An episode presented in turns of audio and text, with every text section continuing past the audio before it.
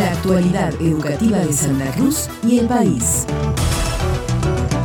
La presidenta del Consejo Provincial de Educación, María Cecilia Velázquez, participó de la presentación del nuevo proyecto de Ley de Financiamiento Educativo, encabezada por los ministros de Educación, Jaime Persic, y de Economía, Sergio Massa, proyecto que aumenta la inversión del seis al ocho por ciento del P B I y establece metas y políticas generales para todos los niveles de enseñanza. En esta oportunidad, Cecilia Velázquez indicó que esta iniciativa brindará al pueblo el acceso a diferentes herramientas y, a su vez, permitirán el desarrollo, el valor agregado y el crecimiento de las provincias. Este tipo de inversiones se ven cristalizadas en forma progresiva con la llegada y entrega de equipamientos y de insumos para la totalidad de las escuelas, salvo en el periodo del dos mil quince al dos mil diecinueve, en donde se desfinanció parte de la educación, explicó. El proyecto de ley de financiamiento educativo estará destinado a la educación obligatoria y a la educación superior de formación docente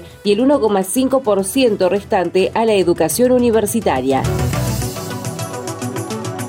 La presidenta del Consejo Provincial de Educación, María Cecilia Velázquez, firmó un acuerdo de cooperación con la empresa Yacimientos Carboníferos Río Turbio. También suscribió dos actas de acuerdo correspondientes a la Escuela Industrial de Procesos Energéticos de veintiocho de noviembre y la Escuela Industrial número cinco de Río Turbio. Estos convenios favorecen el desarrollo de las prácticas profesionalizantes, cuyo propósito es que las y los estudiantes consoliden las capacidades y saberes que se corresponden con el perfil profesional en el que se están formando. La titular de la cartera educativa destacó la concreción de la firma de los acuerdos que permitirán a estudiantes de los últimos años de las escuelas de educación técnica de la cuenca carbonífera para que realicen y desarrollen sus prácticas profesionalizantes. Firmar finalmente los convenios marco y los protocolares para que los estudiantes tanto de veintiocho de noviembre como de Río Turbio de los últimos años de las escuelas de educación técnica puedan tener la posibilidad de realizar y desarrollar sus prácticas profesionalizantes, que implica un aprendizaje en doble vía. No es solamente para los estudiantes, que aquí están muy contentos, porque es como redundante decir que es fundamental el poder tener estos espacios para tener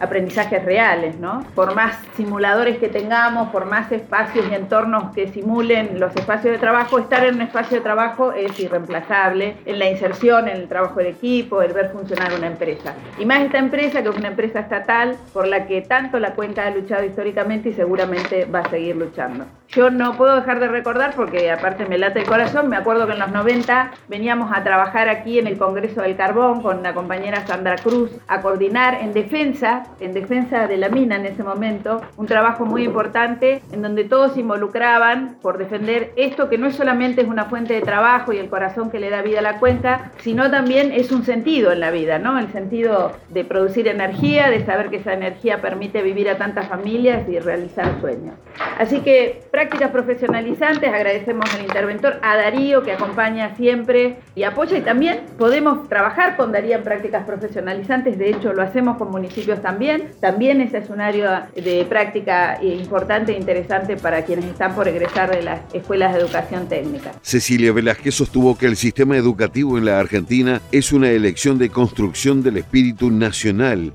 y que es sumamente importante que la educación en el país sea pública. Discutamos, estudiemos y profundicemos si es necesario para convencernos que debemos defenderla, porque la esperanza camina con la educación, siempre puntualizó.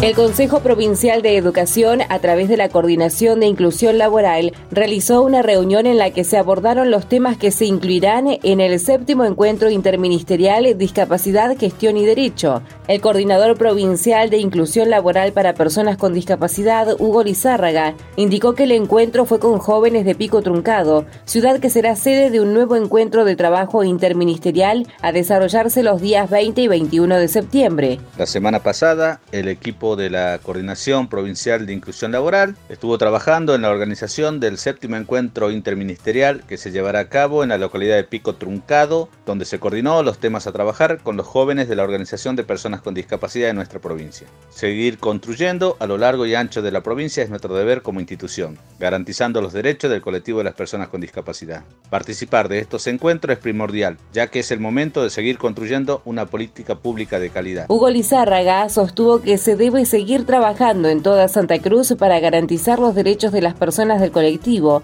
y destacó que estos encuentros son primordiales porque permiten construir una política pública concreta y de calidad.